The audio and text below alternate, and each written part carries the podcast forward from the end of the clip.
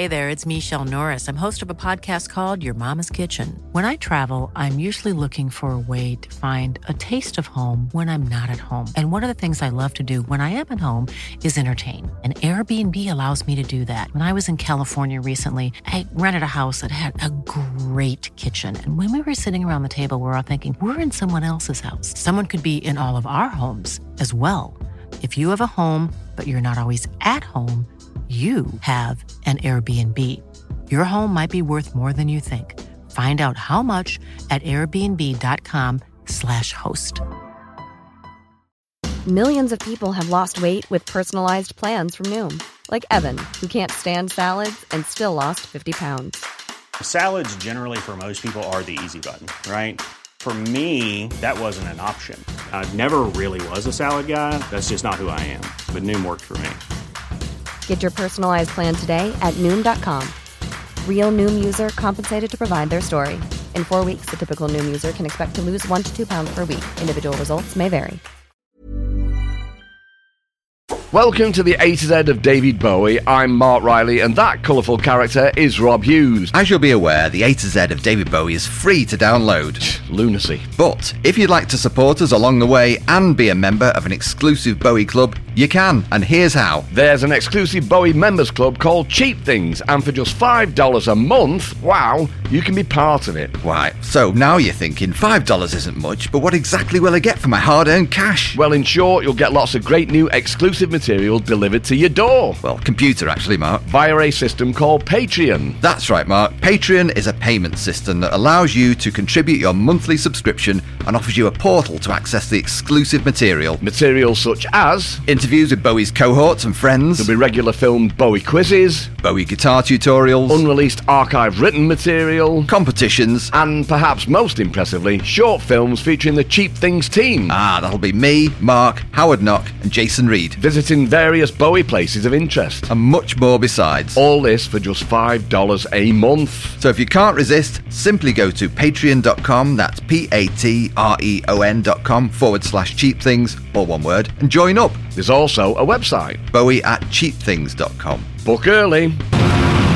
S is also for Starman. Starman is a song by David Bowie, recorded on the 4th of February 1972 and released as a single in April. The song was a late addition to the rise and fall of Ziggy Stardust and the Spiders from Mars, included at the insistence of RCA's Dennis Katz, who heard a demo and loved the track, believing it would make a great single. It replaced a Chuck Berry cover, Round and Round, on the album. Yeah, more of which later, It's actually. bonkers, that, isn't it? Yeah, But if you think is. about it, it was also um, uh, these things happen with albums, don't they? But Hmm. Fill Your Heart that replaced uh, Bombers, didn't it? That's right, yeah, yeah. On Bombers Hun- is great. on Hunky Dory. I Oh, would rather I have had Bombers on there. Definitely. And you know, I mean, uh, an old friend of mine, Guy Garvey, uh, you know, I mean, Elbow, and particularly the early albums, I absolutely loved them. Yeah. Uh, and, and they went very commercial, and, and it did the job for them. Uh, but uh, similarly, they took the album, uh, Seldom Seen Kid, uh, to the record company, and they're going, yeah, we love it. It's great. Can you just go away and, and write one more tune with the idea of it being a hit? Right, I And didn't they're know that. Right, okay. And they went off and did One Day Like This. Right.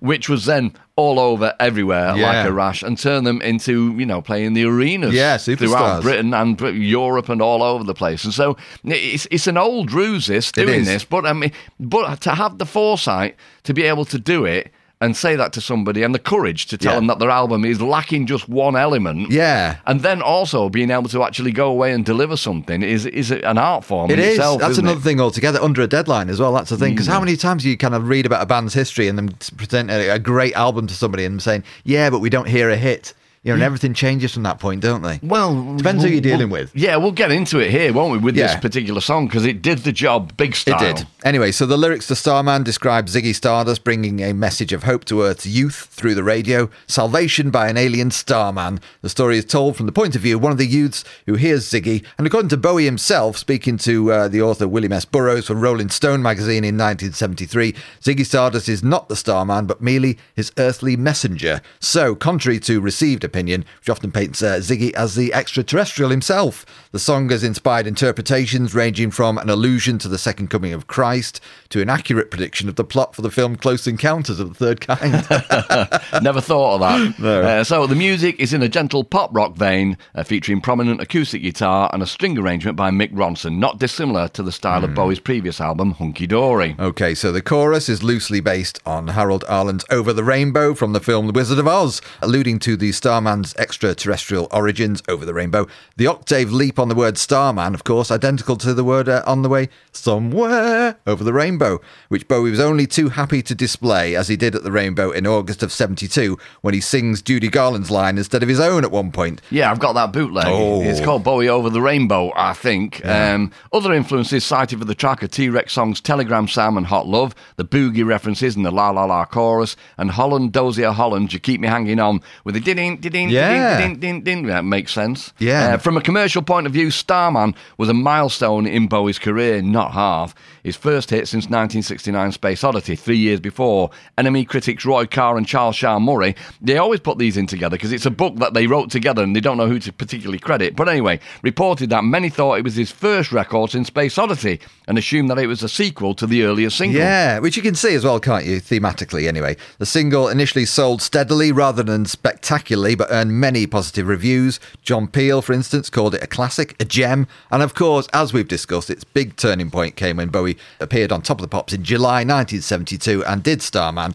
Although this performance, recorded on the 5th of July, broadcast on the 6th, often cited as being the first UK TV performance of the song, as we know, and as you saw, it was actually happened three weeks earlier when on Lift Off with Ayshea. Yeah, it was a few weeks ago that I had uh, Woody Woodmansey on the uh, Six Music programme. Yeah. It was on David's birthday, actually. Because mm. you interviewed Ayshea and you found out that some muppet oh. somewhere along the line, not that oh. long ago, because we all thought, and Woody thought, Woody didn't know this story. Oh, didn't um, No, the fact that we all thought that it had been erased pretty much straight after the event because nobody had seen the footage of it apart from when it went out live. Yeah. And then you found out from Ayshea that some muppet had been given two piles of tapes and one pile was to be just like forgotten about and discarded, yeah. and the others were to be copied. And he got the two piles mixed up, and then erased what included David Bowie oh, and the oh, Spiders doing just, doing that, which is just oh, it just oh. hurt someone. Even Woody was like, "Really? Really? Didn't, didn't know that, did he? He didn't oh, have a oh, clue. No. Okay. Uh, okay. Moving on. Bowie's performance with the Spiders became famous, according to the author David Buckley.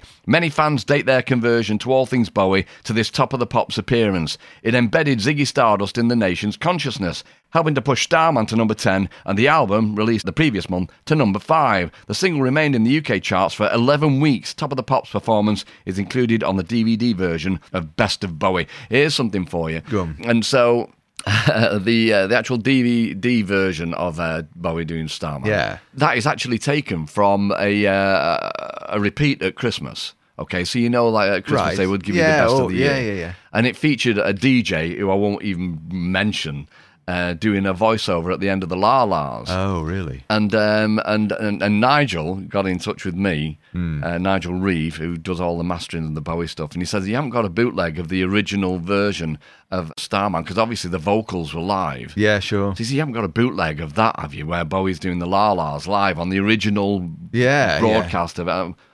I might have, yeah. Why were you going to take me to court? No, we could do with borrowing it. And so what they did, they ended up taking off the end section of my CD. Right and and dubbing it onto the DVD. Oh, wow, I didn't know that. Wow. So they've not. So uh, that's my little part of. So you're to thank for that then. Well, no, Nigel's to thank for yeah. it, and, I, am just a, a, criminal. You had the source. well, I knew that already, man. But, you had the source material through your criminality. You might All well right. see me on Crime Watch and say, "Have you seen this man? Apparently, he's got a bootleg of David Bowie doing Starman on top of the pops oh. first time round." But he was a funny little diversion. Oh, that. great! Oh, great! So in the US, the single got to number 65 on the Billboard Top 100 in August 72. In addition to the TV shows, Bowie played the song for radio listeners on the BBC's Johnnie Walker Lunchtime Show on the 22nd of May 72. This performance was broadcast in early June that year, eventually came out on Bowie at the Beeb in 2000. Mentioned Johnnie Walker there. He was yeah. absolutely pivotal. I mean, we yeah. know from doing all this and knowing more about Bowie than we probably should, uh, the other people who were heavily involved, like uh, Bob Harris particularly, yeah, on, sure, and John Peel. Um, but Johnnie Walker for the the daytime, the mainstream access to Bowie, if you like. He was it. As far as I was concerned, Johnnie Walker was Mr. Bowie. Right. He played him all the time. He was really, really mad, enthusing about it. He used to do the chart show as well, and and he was just our lifeline to Bowie because I wasn't I wasn't listening to John Peel in 1972. Well, I was going to say, you know, that, I mean, that doesn't really get mentioned much, does it? It's always about Peel and Bob Harris and the, sort of the underground DJs, if you like. Well, for a lot of the people who were, were in my situation who saw either Lift Off with Or Top of the Pops, then uh, if you wanted to listen to Radio 1 during the day and be sure of hearing David Bowie's Starman, you would Ah. listen to Johnnie Walker. Wow. So respect is due to Johnnie Walker. Yeah, in Nick Pegg's brilliant complete David Bowie book, he tells the story of a recording of Bowie playing Starman to Ronson for the first time. Uh, was given by Ronno to a mate who later sold it online, and somebody bought it. Right. That's weird. I wonder if Bowie ever bought that kind of stuff. You'd be tempted, wouldn't you? I mean, how, if it was me, I would have been. I think. I mean, you'd want to own it, wouldn't you? Really? knowing what a completist Bowie was, particularly through the David Bowie Is exhibition, you would have to wonder, and, and being, well, loaded. Yes. Then uh, you see something like that coming up and thinking, well, that's that's really a part of my history and it Yeah. does belong to me, but I, I- I'll buy it and keep it out of somebody else's mix, Yes. if you like. I just Yeah. wonder. So here we go. This is a very important development. The 15th of June, Ziggy and the Spiders have a show in Coventry, but it's cancelled. This allows the band, without Nicky Graham, who we want to talk about in a moment, Mm-hmm. uh, to go to Manchester, to Granada Studios, talked about it before, to record Lift Off with Ayshea. And you know, it was it was a big, big moment, as I know, for those who uh, were lucky enough to see it. And it's a stuff of myth because of the reason that was said before Yeah. about erasing it. Yeah. But Nicky Graham, just want to interject at this point in time. Uh, it was only a couple of weeks ago I had uh, a band called You Tell Me live in session. Oh, great. Featuring Peter Brewis from Field Music. Yeah. And we were talking about the Bros documentary, as everybody was then, and, and still to an extent is now. Yeah. And we were talking about the various things, like he goes off on one about uh, the the world at the moment, and what really, really is upsetting him is the fact that you can't play Conkers anymore. That's right. Lo- oh, it's it's pre- it's great. It- it's priceless. I can't recommend it enough. I mean, it's Really very some very poignant bits Yeah, in there yeah, yeah. as well. But you, but you should watch it if you you don't even have to like music to to No, to enjoy it. It- It's just uh, incredible. Uh, but uh, it transpired. So Peter Brewer said to me, he said, "Yeah, I've seen it. This, that, and the other." We were having a laugh, and he went, "That's weird, isn't it? How one of Davy Bowie's band um, wrote some of the songs for Bros and uh, produced them." I was like, Really? "What?" And he said, "Yeah, I can't remember. He's a, a piano player." I said, well, "Not Nicky Graham. I knew he wasn't Rick Wakeman, No. and I knew it wasn't Mike Garson."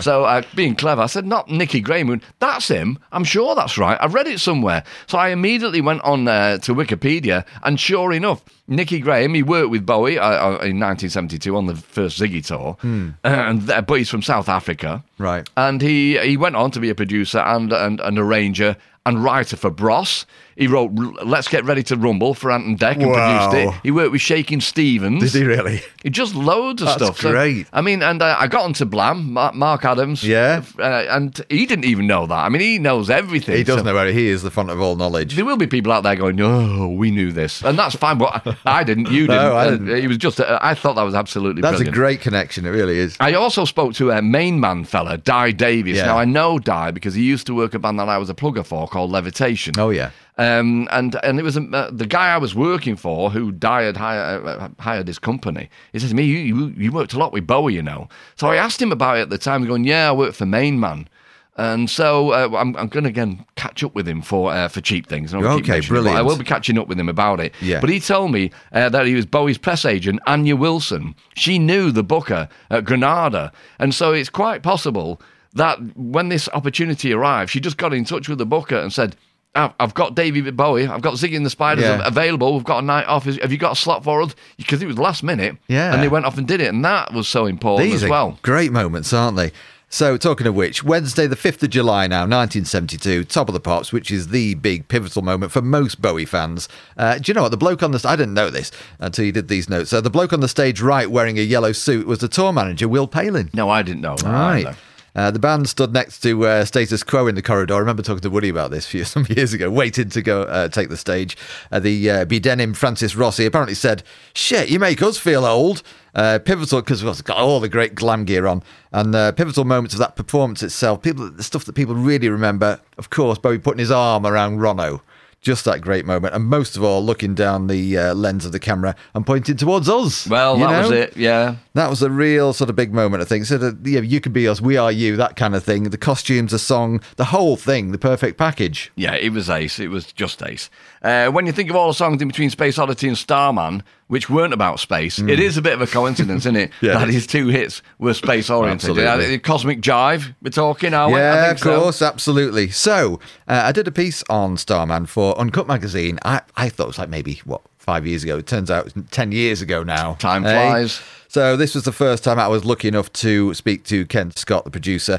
Ken had his memory He said we went back into the studio to do Starman in January 72 after we'd done the rest of the Ziggy album, which, as you mentioned at the start, uh, it was somebody at RCA, Dennis Katz, who suggested we do it. I really don't know if the directive came from America or England. All I know is that they told us there's no single, go back in and do one. And that was Starman. From what I remember, we initially had uh, Chuck Berry's Round and Round on the Ziggy album, so Starman replaced that, and it all came together very quickly, maybe in just one day. Wow, Mick Ronson did the arrangements for strings and guitar on Starman. We all just instinctively knew what we were there to do, and it all just fell into place. That Morse code sound on there is actually piano and guitar done on three track. I do lectures these days, and in the beginning, this is still Ken Scott, not Yeah. me. I don't do lectures. uh, there was uh, that was one of the things I used as an example of individual pieces and how they're put together. It's basically a piano and two guitars an octave apart. Then we bounce them all down together to make one track. It seemed to make sense in that there was this idea of something coming from a distant planet. So he put it all through a phaser. It's ingenious, isn't it? it just brilliant. works so well, yeah. Uh, he then said about uh, Bowie's trajectory. He said, I guess it happened very quickly once David had done Starman on Top of the Pops and the Ziggy album was out. I have a distinct memory of sitting in the reception area at Trident Studios reading the paper when Elton John's uh, producer, and of course Bowie's producer, Gus Dudgeon, walked in and congratulated me. I looked at him and said, What the hell for? And he said, Ziggy went into the charts at number seven this week. I just went, Fuck me.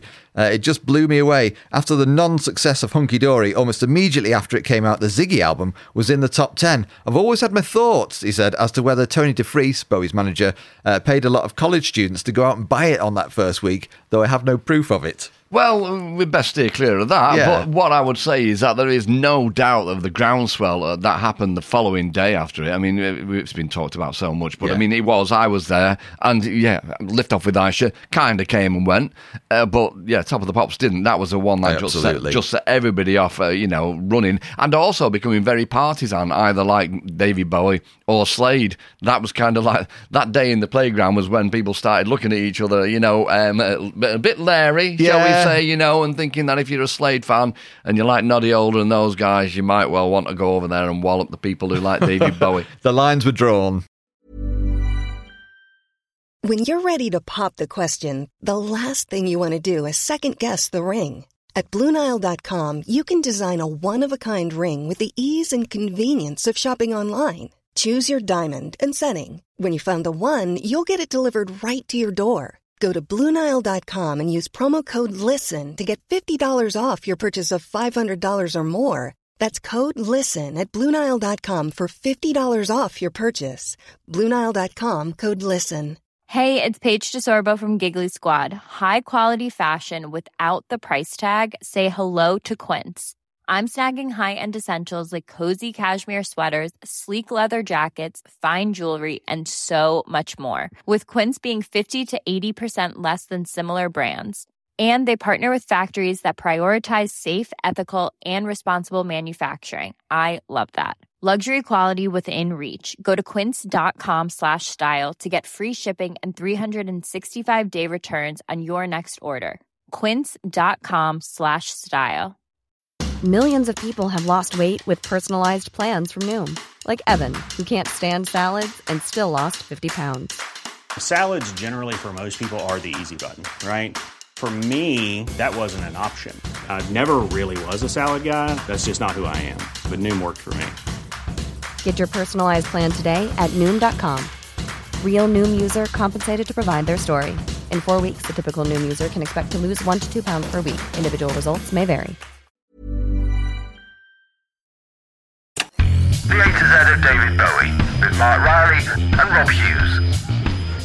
S is for Soul Train. Oh, yes, Soul Train, an American TV show which aired in syndication from October 71 until March 2006. In its 35 year history, the show primarily featured uh, performances by R&B, soul, dance and hip hop artists, although there's room for jazz, funk, disco and gospel people in there as well. It was created by Don Cornelius, who also served as its, as its first host and the executive producer, and it transmitted over a thousand episodes from its debut through to the 2005 2006 2006 season. Wow, that's a long run. It is a long run, yeah. Uh, so the origins of Soul Train can be traced to 1965 when WCIU TV, a station in Chicago, began airing two youth-orientated dance programs, Kiddie A Go Go and Red and Hot Blues.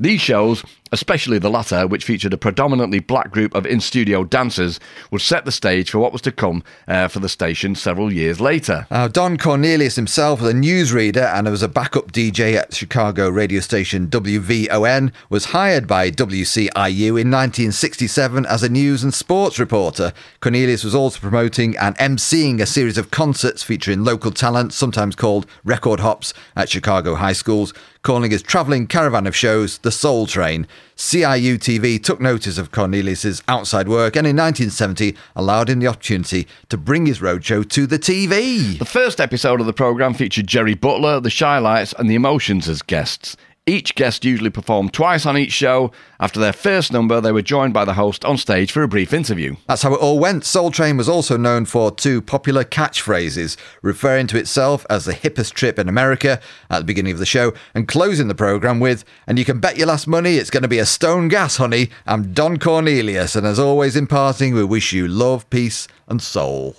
Anyway, enough of that. Let's get to Bowie, shall we? This is from the this from the Boston Globe in 2016. Okay, here we go. On the 4th of November 1975, David Bowie appeared on Soul Train. He wasn't the first white solo artist to perform on the landmark show, as had been claimed. Elton John claimed that auspicious slice of history months earlier, but you say actually it was Motown guitarist Dennis Coffey. It was, yeah. He was the first uh, white okay. player on that. Yeah. Uh, but make no mistake, this was an equally seminal event. To be clear, they continue. Soul Train didn't need Bowie from the show's 1971 debut debut, it was instantly must see TV for many young African Americans and anyone else who wanted to be down with the best music around. Soul Train wanted Bowie on its stage. Already a star in rock circles, Bowie by the mid 70s had begun to indulge his love of the American soul music, first caught his ear as a teenager back in England, and black radio stations that never thought twice about the man who sold the world or changes ate up fame and golden years, the two songs that Bowie would perform on Soul Train.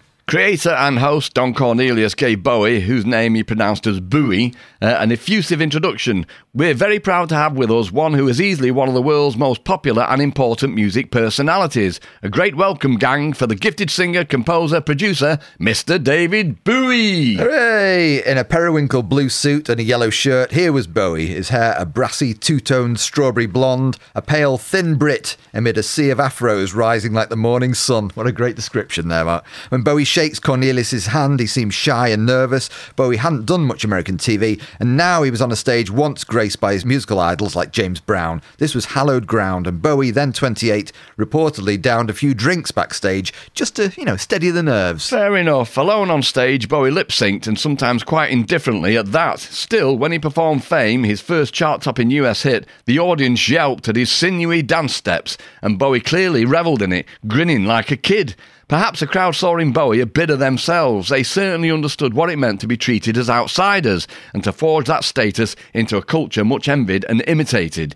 Bowie built his career as a champion of outcasts and misfits, those who become triumphs of self invention. I have to say, you know, some of my favourite clips of Bowie on Soul Train, just because he's just not with it. But yeah. It, it's so great, though. It's such an unusual setting, is somebody like that to be on that stage. And his dancing is quite awkward, isn't yeah. it? But you can see that he is loving it. And that is being embraced and accepted by the, the culture that, yeah. he, that he jumped in on. Unless we forget, I mean, you know, uh, was it Paul McCartney said, We did rubber soul, he's done plastic soul. Yeah. You know, so, I mean, not everybody will have been absolutely taken with Bowie's no. direction. But if he's got this audience on his side, he wouldn't care. Yeah. Also give him a, you know, a sense of authenticity, you could say. So in a Q&A before his Soul Train performances, one audience member asked him, When did you actually start getting into soul music? You know, when did you start wanting to do soul music? I mean, you're doing it now. And Bowie gave a bit of a garbled answer. He just wasn't in any fit state, I don't think, was he? Rolling Stone later called Bowie the whitest man ever invited onto Soul Train. First, Bowie mutters at the floor until a worried looking Don Cornelius says, OK, David, I think we have to move on. He then mimes his way through golden years, even though he can't remember the words. I hadn't bothered to learn it, Bowie confessed later. Great, isn't it? So there is a transcript here of the full interview. It's not quite on a Russell Harty status here, but, you right. know, it gives an indication of uh, perhaps where Bowie was at, you know, mentally anyway. So you're going to play the part of Don Cornelius, aren't you? I am, yeah. So a great welcome, gang, for the gifted singer, composer, producer, Mr. David Bowie. I'm Bowie, thank you. Hi, David. Hello. Nice to have you with us, and I think our folks would probably like to ask you some questions after. I'd adore to answer them. After I get my dumb ones out of the way. Oh, yes, I have some dumb answers. I understand you just did a film. Yes, uh, the director of the film is called Nicolas Roeg, who started out as someone I didn't know and ended up as a friend of mine. And it's called The Man Who Fell to Earth. And it's a bit like a Howard Hughes story, but he's he's sort of an alien, but he doesn't look like a sort of an alien. What part did you play in the film? And Bowie just doesn't say something incomprehensible here. right, and then he says, "Mm, fantastic. Yeah, but it's one person, but it looks like it, says Bowie. right, what does he mean by that? I'm not sure. And then, all right, Don says, mm hmm. And uh, you're also doing a world tour soon that will take you to Russia. So, changing the subject. Yes, says Bowie, I hope so. We've asked if we can play in Russia. Have any other contemporary music acts played in Russia that you know of? No, answers Bowie. So you'll start in the United States and go around the world, probably, and among other countries, And end up in the United States again, finishes Bowie. and end up in the United States again. Fantastic. Let's see what we've got here. So this is where the audience member says, "Hi, my name is Ella Walker, and I would like to know: Do you plan on doing any soundtracks for movies?" And Bowie says, I'm doing the soundtrack for The Man Who Fell to Earth. And he starts laughing with a friend of mine, Paul Buckmaster. Yes, uh, another audience member. My name is David Vincent, and is it true that you're going to be teaming up with Elizabeth Taylor to do a film? Uh, Bowie starts laughing at this point and says, No, isn't David Vincent the character from The Invaders? He That was, great? Yeah. absolutely. And uh, we've been through the Elizabeth Taylor thing, but he, have. he had one frosty meeting, and then there was all kind of um, uh, to, to which he was very, very late. Yes. They had a squeeze. The photograph was taken. Yeah. and then he scarpered. That was it. That was the Yeah. end of that liaison. Another audience member said, Yes, my name is Glenn Stafford, and I'd like to know when did you actually start getting into soul music? You know, when did you start wanting to do soul music? I mean, you're doing it now. Uh, Bowie was laughing again at this point. Um, mm, getting into it? Well, back in England, you see, when I was a teenager, popping them, you know. I don't know, it's a, it's a similar expression over here on street corners. We have street corners in London. And then uh, in brackets here, David laughs at his own joke, but nobody knows what the hell he's talking about. and we used to go to a lot of clubs, and James Brown was very popular about then. I was about 17 then. And then Don says, Okay, David, I think we have to move on to your first song, which I believe is your latest single. Yes, he says, it's called Golden Years. So he was uh, bumpy and awkward, and uh, but he was he was probably on drugs, and he'd certainly had a few drinks, and it's still absolutely gripping to watch. Brilliant. The A to Z of David Bowie with Mark Riley and Rob Hughes. S is also for Stewie George. Yorkshireman Stuart George was a friend of Mick Ronson's from Hull, who had initially worked with the Rats. Introduced by Ronson to Bowie, Stewie George became his personal minder on the Ziggy Stardust tour of 1972. and he needed him. Uh, in Paul Trynka's Starman biography, George is described as an old Hull mate of Ronno's with a noticeable limp, but we met him for the first time during a trip to Hull to visit Mick Ronson's family in February of 1970. One of the best descriptions of him can be found in Woody Woodmansey's book Spider from Mars. During the early part of the Ziggy tour, Bowie needed some help to combat some of the more antagonistic audiences. Woody writes, After another show, when the atmosphere got threatening again, Bowie said to Mick, You said you have a roadie with uh, the Rats who was pretty tough. Is that right? Yeah, so reading from uh, Woody's book now, uh, Spider from Mars, he says, Yeah, Stewie George, Mick replied. He lined up an entire audience against the wall once and made them shut up. okay, this was true, writes Woody. Our mate Stewie was as hard as nails. The Rats played a gig at Cottingham Hall near Hull back in 1969, and there was some aggression from the audience. Stewie went out there and made every single one of them stand against the wall, the side wall of the venue, until they'd calmed down. Uh, why don't you ask if he wants to come and work for us? asked Bowie. So it continues. Stewie was a black ex boxer and that old chestnut, a lovable rogue. If I ever questioned him about his past, he would grin cheekily and say, It's all just rumours, Woody, just rumours. He could always take a joke, which, being around the rats, was fortunate. I remember his girlfriend once banned him from coming to a gig with us in Leeds, a situation he took seriously. After 10 minutes of our jibe, sing like, It's all right, Stewie, we understand. What's it like being under the thumb? And so now we know who wears the trousers. He got in the back of the van with the equipment. Okay, great. Continues here. My girlfriend could be waiting somewhere down the road, he said. Uh, she'll probably flag you down, but don't say uh, anything or I'll get killed. Half a mile down the road, writes Woody, there she was. We pulled up alongside her and wound down the window. Have you seen Stewie? She asked. Yeah, he's hiding in the back of the van, we chorused. Like it. She started to scream abuse at him from outside while Stewie banged on the partition. Just go, just drive. So you've got this real hard nut, terrified of his girlfriend. He later got in the front of the van with us and said, You lot are a bunch of bastards. You got me in so much trouble, but he could always take a joke. Love it. so, uh, Stewie joined us from Hull, moving into a flat in Beckenham. He came to every gig we did on the Ziggy tour after that, Tony Frost joined him not long afterwards because he'd done martial arts and was another tough guy. We were relieved because in the end, somebody would definitely have got hurt if we continued with no security. The mere presence of those two mean looking dudes was enough to stop any potential trouble from then on. Brilliant. Uh, so, and if you haven't got uh, My Life with Bowie, Spider from Mars, Woody Woodmansey, then you really should get it. You should. It is ace. Okay, yeah, let's continue. Yeah, so Stewie George was at key events like the Oxford Town Hall gig in June 72, which we've covered, scene of uh, Mick Rock's famous fellatio guitar shot of Bowie and Ronson. Uh, George uh, recalled later of the night, what you have to remember with David is that everything is choreographed.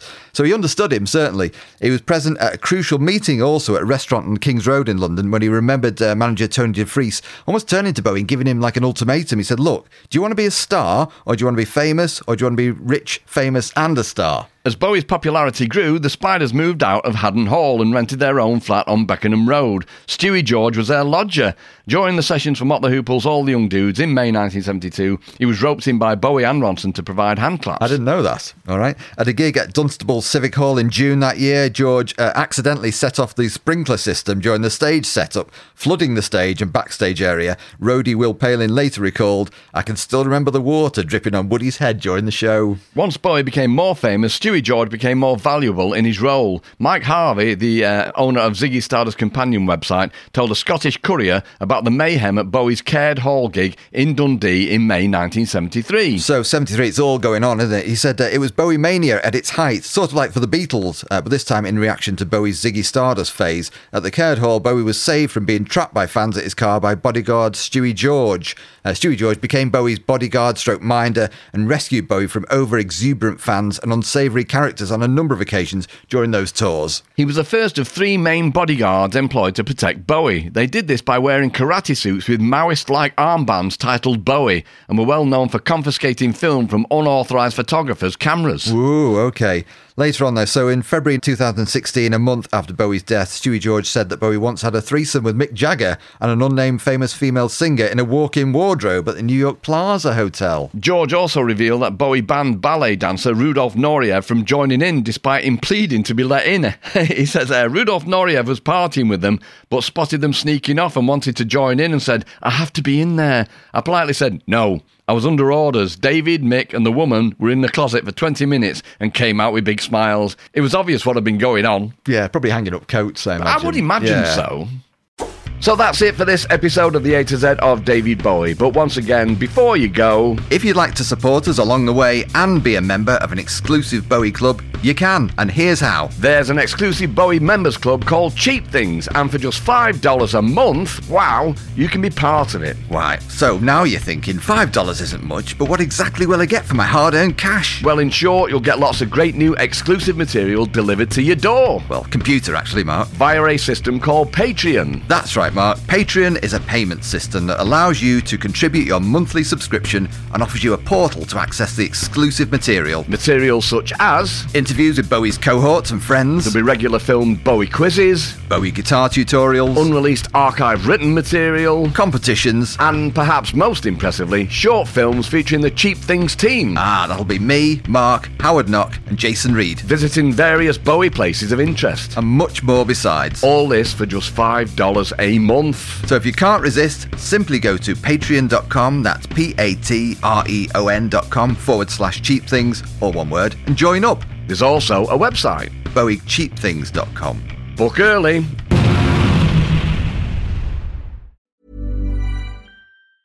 Planning for your next trip?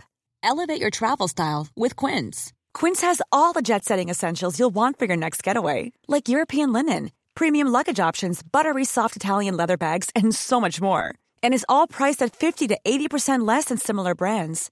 Plus, Quince only works with factories that use safe and ethical manufacturing practices. Pack your bags with high-quality essentials you'll be wearing for vacations to come with Quince. Go to quince.com slash pack for free shipping and 365-day returns.